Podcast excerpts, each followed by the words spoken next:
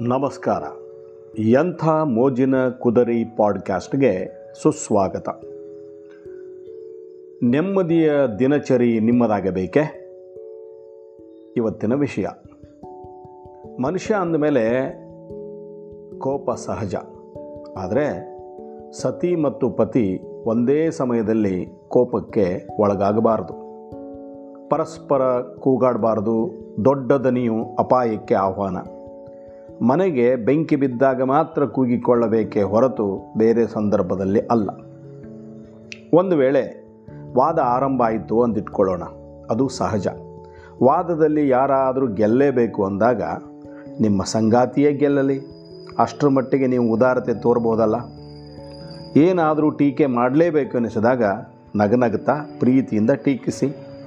ಹಳೆಯ ಕಾಲದ ತಪ್ಪುಗಳನ್ನು ಪದೇ ಪದೇ ನೆನಪಿಸಿಕೊಳ್ಳಲೇಬಾರದು. ತಪ್ಪುಗಳು ಸಹಜ ಅವುಗಳನ್ನು ಮರೆಯಬೇಕು.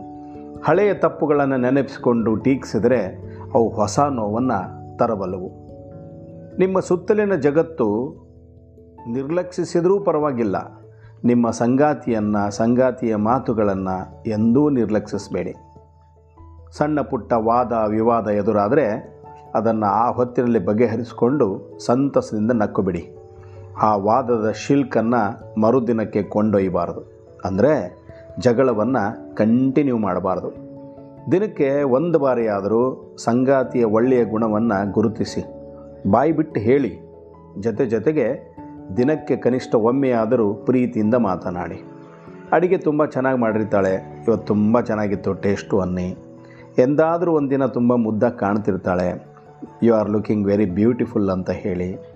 ಏನಾದರೂ ಸಹಾಯ ಮಾಡಿದರೆ ಥ್ಯಾಂಕ್ಸ್ ಹೇಳಿ. ಅಕಸ್ಮಾತ್ ತಪ್ಪು ಮಾಡಿದರೆ ಅದನ್ನು ಒಪ್ಕೊಂಡು ಮನ್ನಿಸುವಂತೆ ಸಂಗಾತಿಗೆ ಹೇಳಿ. ನಸುನಗುತ್ತಾ ಸದಾ ಇರಲಿ. ಜಗಳ ನಡೆಯಲು ಕನಿಷ್ಠ ಇಬ್ಬರು ಬೇಕೇ ಬೇಕು.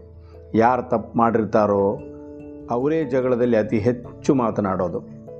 ಸಂಗಾತಿಯ ಸಣ್ಣ ಪುಟ್ಟ ಕೊರತೆಯನ್ನು ನಿರ್ಲಕ್ಷಿಸಿ, ಕ್ಷಮಿಸಿ.